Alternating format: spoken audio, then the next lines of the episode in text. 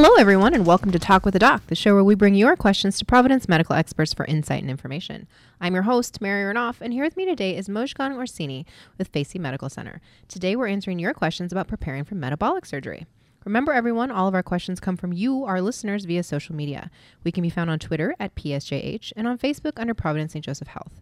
Use the hashtag TalkWithADoc, that's hashtag TalkWithADoc, for a chance to hear your questions on our episodes. Before we start, I want our listeners to know that the information provided during this program is for educational purposes only. You should always consult your healthcare provider if you have any questions regarding a medical condition or treatment. So let's get started by welcoming our expert today, Mojan. Hello, thank you for having me. Thanks for joining us. Well, question of the day tell us a little bit about what you do here. I am a registered dietitian nutritionist and also a certified diabetes educator.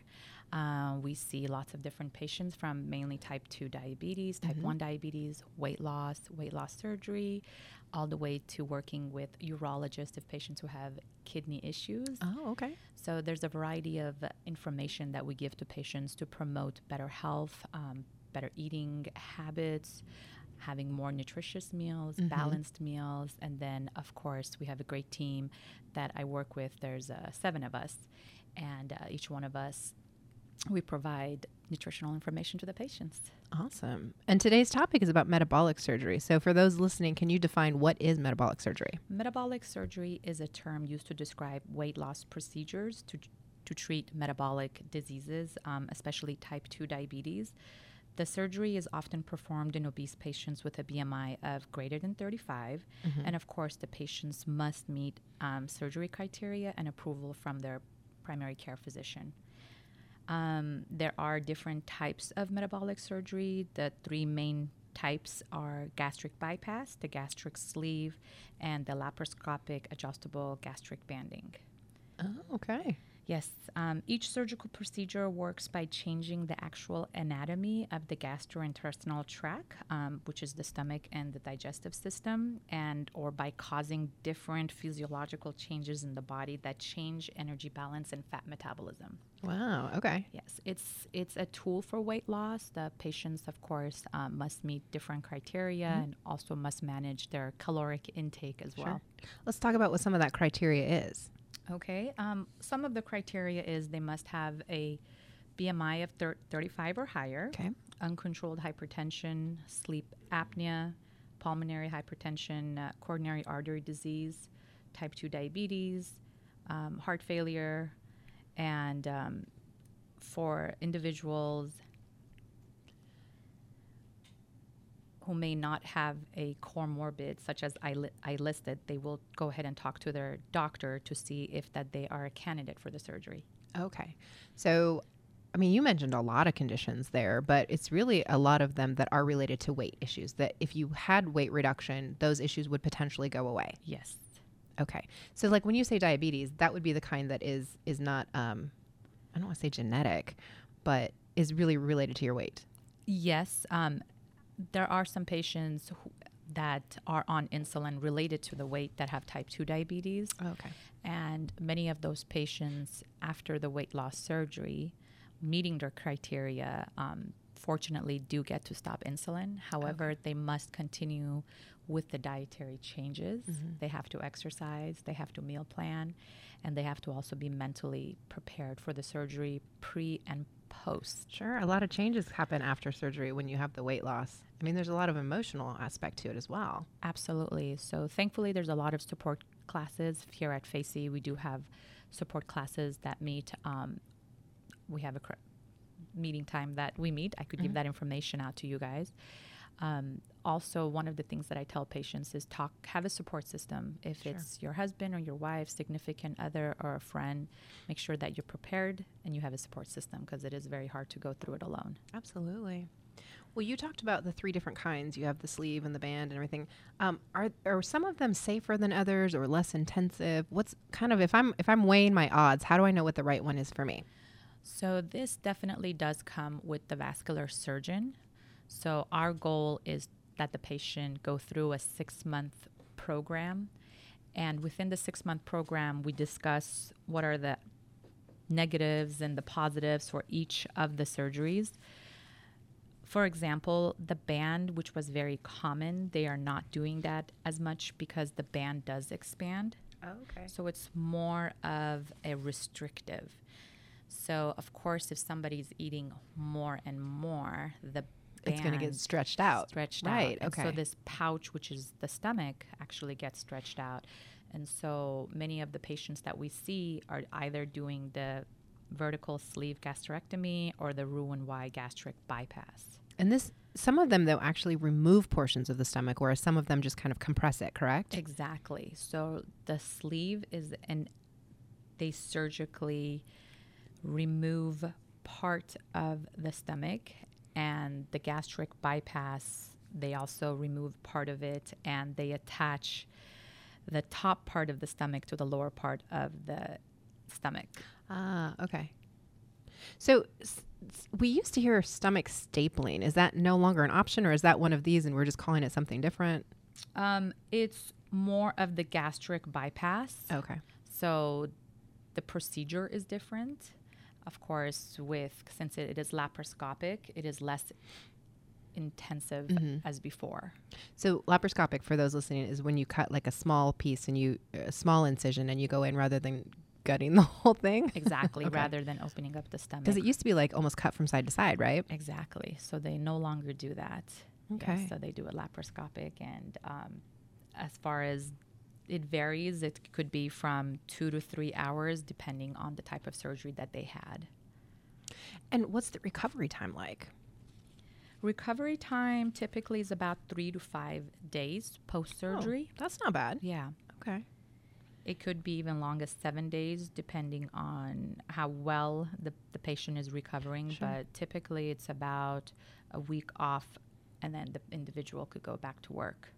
And are these surgeries typically kind of considered more risky because the patients are already having these other diseases, conditions, or I would assume if you're at a higher weight, you probably have more blood pressure issues.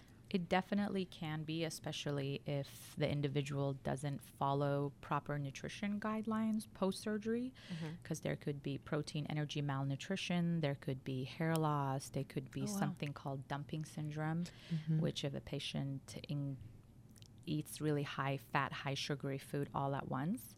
So um, the patient could start feeling nausea, vomiting, uh, fatigue, and that's something that patients develop if they overeat really high fat, high sugary food. Well, and that's why there's so much that goes into this before the actual surgery. You have how many weeks or months is it usually that you're talking with a patient before they have the surgery? So the program that we offer here and typical health insurances cover a six month program. Okay. Each each month we meet one time. Okay. and there's a topic on as far as what the surgery entails, the, the nutrition before, the nutrition after. There's a lot of information about mental health, making Right. sure that if you are struggling with something, you do seek a counselor. And of course, um, the support group classes are very important as well for the patients to attend. Well, you just mentioned the mental health piece, and I think it's interesting because we see a lot of like Hollywood stars talking about their experience with metabolic surgery. I think Randy Jackson, Star Jones, Rosie O'Donnell, even Al Roker, right, who lost a massive amount of weight. But it was Sharon Osbourne who, when she did gastric band surgery, she actually did it while she was on a reality show, and she talked about how she would often like vomit after eating and that's kind of what you were talking about with the dumping. And what she said was it really what it led her to realize was that she had an addiction to food and that it was really the mental health treatment that she got after the surgery that helped her actually get into a place where she now maintains her weight. She's on a low carb diet. How connected is your program to that mental health component? We definitely, definitely encourage patients to seek therapist or counseling. We provide information for um, if, if a patient has eating disorder, you know, they need to speak to their doctor. If there are different triggers, emotional triggers, Right. environmental triggers, get to know your triggers. And of course, once they've even gone through the program that we offer, they will also speak to a psychologist at the vascu- at the surgeon's office. got it So at that point, if the patient is still not meeting the criteria, then they will further be communicating with a therapist that will help them deal with the issues that they're having. what's the percentage of people who come in seeking this that actually aren't approved because of, of they're not meeting the goals or not meeting the needs they're not hitting their targets It's hard to say. Mhm. Um, I, that would be a really good question to maybe ask the, the organizer. Oh, okay. Um, as far as when the patients are coming in, we give them the information, and some patients come in thinking they're going to do the surgery. And then by the end of the six months, they may say, This is not the surgery. This is not what I want to do. Gotcha. Well, that's interesting. I actually, so people who listen to our show know that I talk about it all the time. I lost 120 pounds in 18 months. Um, and I had originally thought I was going to do the surgery. And then when I started talking, and, and I, I was blessed because I work in this organization, I could ask the doctors. I was like, you know, it's really just going to be a lifestyle change for me. I'm going to have to change my eating habits. I'm going to have to acknowledge why I'm eating. I chose not to do the surgery. Um, but you know, I, I had friends who did it at the same time I was going through this, and it took me 18 months to lose it, and they were losing it in like five or six months, and it was very frustrating. But most of them haven't maintained it. And that's, I think, the interesting part. So, what is kind of the, I hate to say success versus failure, but how many people go through this months of leading up to it, have the surgery, and then six months, a year, two years later are back to where they started? We see that often, unfortunately. Oh, unfortunate, yeah. We do see. So after the program, the six month program, we give the patient the certificate, willing that they meet all the guidelines and the doctor approves, then that's when they'll go ahead and be referred to the surgeon. After that, we kind of lose track of them unless they're going to come to the support group classes. Right, right. But we do get a lot of referrals from primary care doctors a year, a year and a half, two years that they've regained the weight. Mm. So I encourage my patients have a plan. If you're going to make a lifestyle change, make something that you can do it. It's small, achievable, so that you don't go back to your previous habits. Very true. Have a plan. Know your triggers. If you're again dealing with a mental issue, whether that's divorce, stress, work is stressful, and the food, it's not so much that nobody wakes up and says, I want to gain weight. Right. So get to know what those triggers are and get to know what are some of your healthy habits. Meal plan. Mm-hmm. If you don't cook, start cooking. Right. Try different varieties of foods and exercise. You know, find what works for you. Maybe gym is not the answer. Mm-hmm. Maybe it's walking. Maybe it's dancing. Maybe it's joining a cycling club. Do what works for you, but just give it a try and believe in yourself so many times we make assumptions. We think that true. we can't do it. I can't go to the gym because people will look at me or right. we are the only ones putting that in our own minds. It's so true. I said for years I could never run. I'm too big to run. My knees won't hold it. And now I run 4 days a week. But I I just believed in my head I couldn't and so I never even tried. Yes. Yeah. Yes. Yes. Absolutely. So a lot of my patients do come and see me on a one-on-one basis mm-hmm. and we do a meal plan together. Oh wow. Know what a calorie is, know what a protein is. We go through it, but it's a 6-month program. And it could be kind of extensive for them to you know, start doing everything all at once. So it can be overwhelming, yeah. Yes, absolutely. What's, what's, the almost trust relationship they have to build with you? Because if we're honest, most of us who have eating issues, I'm one of them. I hide my eating, right? I would never tell you how much I really typically eat in a day. This is two years ago, but I was probably eating three or four thousand calories a day some days, and in my own head, I didn't even know, but I certainly wouldn't have told you. How do you develop that relationship so that they're telling you what's really happening? Personally, we I tell them if they come to see me on a one on one basis, I tell them, what is your relationship with food? Mm-hmm. You don't need to tell me right now, but you need to figure this out to overcome the eating disorder that you may have, the food addiction that right. you may have. We also give them a lot of tools, whether it's charting, documenting, following some sort of a weight loss app so they understand right. how many calories mm-hmm. they're having. And then what happens on the weekends? And are you making excuses? Just be honest with yourself because if you're right. really good Monday through Friday and then the weekend comes and the family and the life and the stressors come, plan ahead. Right. And be consistent. And nothing just happens in one day, it takes time. Absolutely. And th- one of the major things that I tell patients is if it's something that's new for you, maybe see if somebody, a buddy system, you know, if somebody who's gone through yeah. it, or, you know, get some more information with it, enroll in a class. We also have a weight loss program besides oh, okay. the bariatric. And many of the patients do take the class, and sometimes, again, they go ahead and have the surgery, and sometimes it's not for them. Right. Awesome. Well, this is a great topic. We have so many more questions for you. I mean, our fans sent in a ton of questions. We're going to take a quick break, and when we come back, we're going to continue talking about metabolic surgery.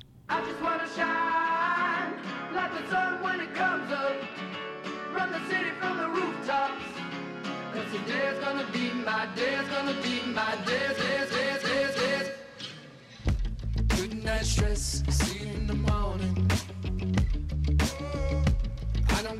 Guess you're always there for me. Sowing them seeds of doubt. I think you like seeing me freak out.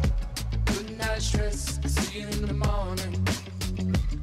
So I wake up, I get out of bed, stay up, stay out of my head, cause it's dangerous. And I don't wanna lose my mind,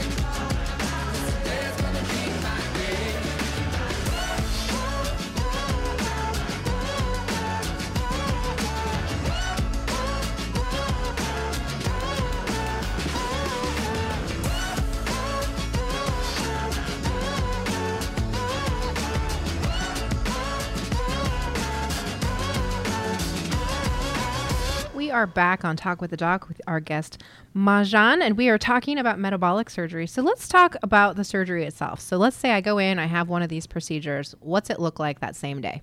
So we have a pre-surgery phase, which is pretty much a complete full liquid diet. Mm-hmm. The patient is going to be only taking full liquids For how long? for two weeks prior to the Wow, surgery. okay. And then two weeks after the surgery, and with when I say liquid, they are going to be drinking lots of protein, as Protein well. shakes, right? So yes, up to three protein shakes a day. So two weeks prior to the surgery, full liquid diet with liquid protein supplements. We want to make sure that the patient is having 70 to 90 grams of protein per day. Their caloric intake is 1,000 calories per day. Okay. We we give them meal plans or full liquid meal plan. You know, breakfast, lunch. Crack your shake open. yeah, exactly. so liquids, protein supplements, strained low-fat cream soups, uh, low-fat, non-fat yogurts, non-fat custards, sugar-free puddings and jellos, vegetable It's juices. super liquid. I mean, there's definitely some other stuff in there. Yes, Okay. absolutely. And then after the surgery, while in the hospital, it's actually just a clear liquid diet. The surgery is about, depending on the individual, three to five days in the hospital. Oh, in the hospital. In the okay. hospital. Okay. Now, some patients get out one or two days mm. after, but you know we just let them know that it could be three to five. days Varies by the patient, sure.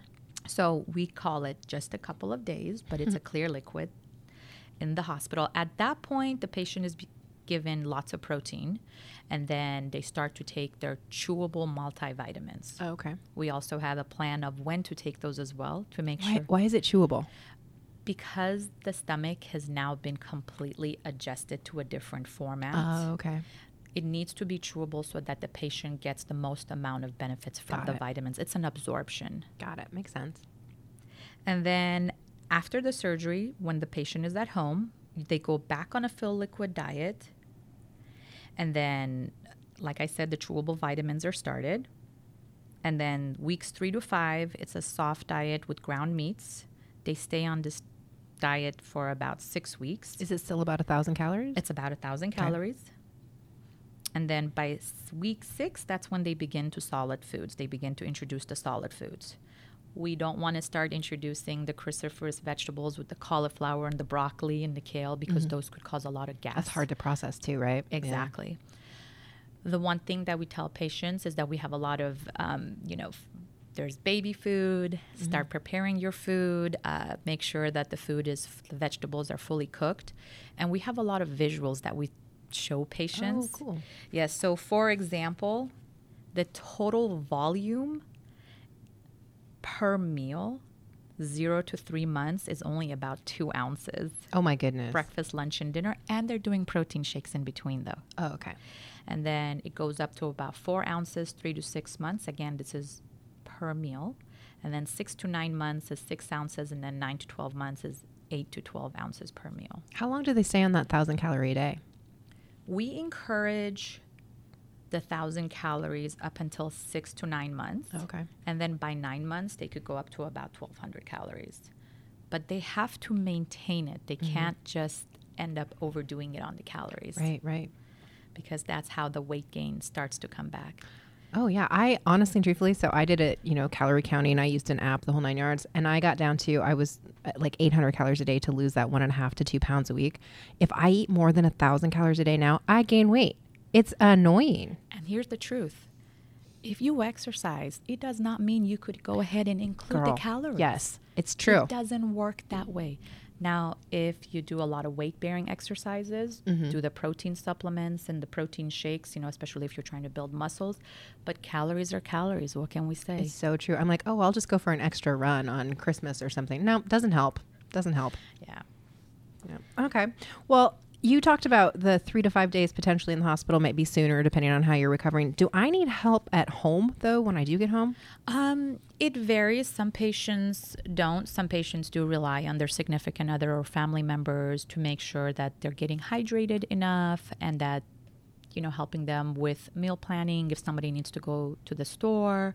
Um, just somebody to support them and encourage them because, after all, it is a surgery, even though if it's invasive.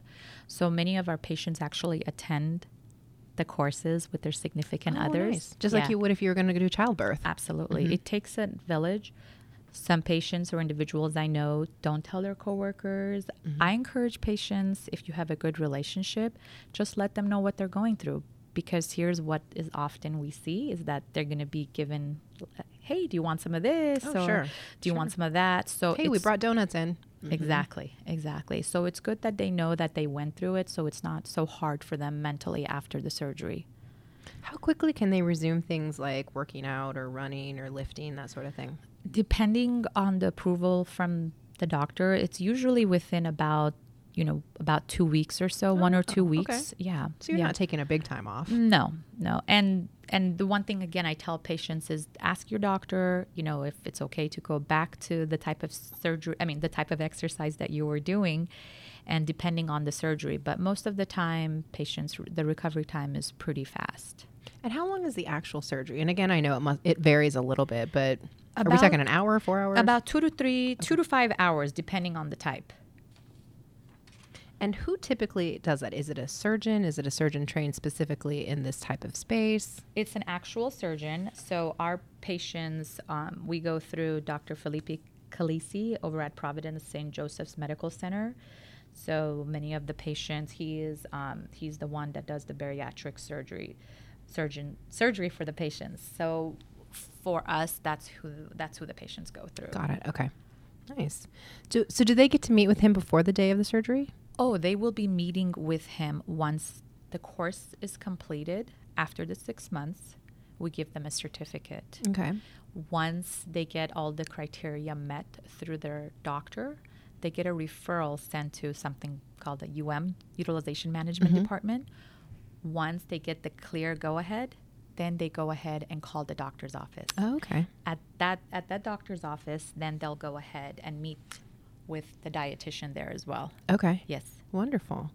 And do do you stick with the patients for a specific amount of time? If they want to follow up with me, that's great. However, given that they're going to be under the care of the surgeon and their own doctor, and they also have a dietitian, a nutritionist that works with them, typically I don't see them.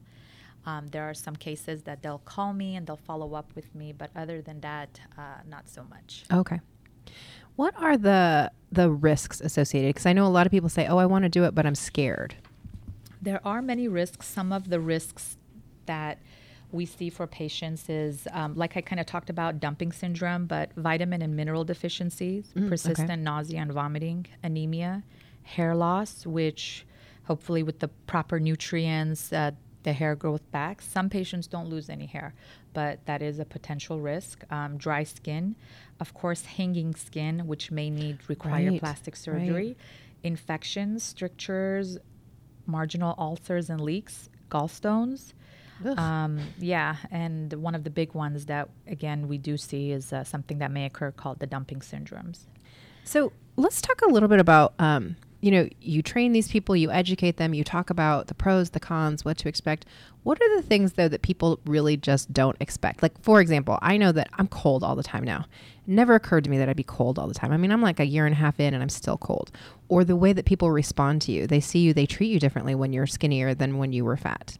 Absolutely, that is one thing we do see, especially at the support groups, because we have a lot of patients who come in, you know, to support patients who haven't had the weight loss surgery. Mm, right. So a few of the stuff that they tell us is the way that people treat them, or it's like, "What happened to you?" or "Are you sick?" Mm-hmm. Were you sick? Yes. Yes, because their face so much changes as well. So it's we tell you know that's one of the questions we ask at our last class. What are you going to tell? Be mentally prepared when somebody says, What happened to you? or, you know, what did you do? Be mentally prepared. It's mm-hmm. going to be depending on how they want to, you know, treat the scenario. Some people are very private, they don't want to tell anybody. Some people are very open and honest about it. But I think the individuals who are just very secure and they know what they're going to do, they just kind of move forward and mm-hmm. they don't let, you know, comments get to them. Any any other shocks? Because you talked a little bit about skin too. Like I don't know that people are prepared for that loose, saggy skin. Yes, I've had patients who've had breast augmentation who ask mm-hmm. me, "Will that be covered?" And I say, you know, that's going to be uh. because none of these, unless it's a serious risk, most of them are not going to be covered plastic surgery wise by the insurance. So we do tell the patients. Exercise is a very big component. Lifting some weights is very important. Yoga, strength training, Pilates, because again, you're going to have a lot of sagging skin Sure. depending on, of course, how much weight that you lose. Um, and some patients do opt out for surgery afterwards, and they do talk about it. It's something that they say, "This is something I've worked so hard for," Right. and then now they're exercising, and you know they feel that they do deserve the surgery to look better. It's a tough one. I'm not going to lie because I have some some sagginess places, and and I look at it and I think I liked my body better before because it was well proportioned and there wasn't sagging skin. But I like my health now, right? Like there's definitely a pro and con, and I would assume that you probably have to have those conversations. Yes, absolutely. We do talk to them, and when the patient does also meet with at the surgeon's office, there is a therapist that does ask ask a lot of questions, you know, as far as their mental health goes. And for patients, I tell them if it's if ex, if something like exercise is something you're new to. Don't wait till the last moment or after the surgery. Start Right. doing it now, and again, pick up something that you're, you know, you like to do and you're good at it. You talked a lot about the food and kind of like that post food situation. What are the other things that really change in somebody's day to day life after having the surgery? Sleep, that sort of thing. Yes. So, um, as far as improvement, especially patients who have sleep apnea, they could, don't if they are using the CPAP machine, they don't have to use that, so they sleep better. And of course, we know, and this is one of the topics we talk about: decreased sleep increases cortisol. Increased cortisol. The, less likely to have weight loss. Uh, there's also the insulin resistant that goes with that. So with the sleep, they actually have a better mental health and clarity as well. Um, other stuff is just preparing it. You can't just show up at a Starbucks expecting them to have something that your stomach could digest. Oh, good point. So they when they leave the house, I tell them right now, today, do you leave the house with a lunchbox? And if you don't, that's going to save your life. Right. Because again, if you haven't ate all day and then you see all this, you know, everywhere is against you. Oh, you got absolutely. Taco Bell, no- nothing against Absolutely. them, nothing against anybody, but you have all the fast food restaurants, you know? Absolutely. So how are you going to change the habit? So get some healthy snacks in there. It doesn't have to be huge prepared meals unless that's the way you want to go to, but make sure you have some protein shakes, a protein supplements, you know, some fruits, some veggies in there, um, some almonds, a yogurt. That's very true. I travel a lot, and if I don't pack my snacks with me, I get to the airport, and exactly that. Sometimes they'll have like a yogurt cup that has 800 calories in it. It's crazy. Yes, Even when you think you're eating well, you're not. We know what a patient told me. They said she, he said society, even though everybody's telling you to be healthy and exercise and eat right, but every time you step out of your house, society makes it that it's hard for you. So hard. And I said he's absolutely right. Even people who mean well, right? Who bring treats and snacks and stuff to the workplace, still making it hard. Absolutely, absolutely.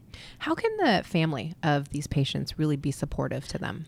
Definitely, if they can go to any of the six month program classes, it just meets once a month. Um, if they could go with them to see a dietitian, go with them to the surgeon's office, um, join a gym with them or an exercise program. You know, if that's something that, you know, hiking or walking, some patients don't like the gym.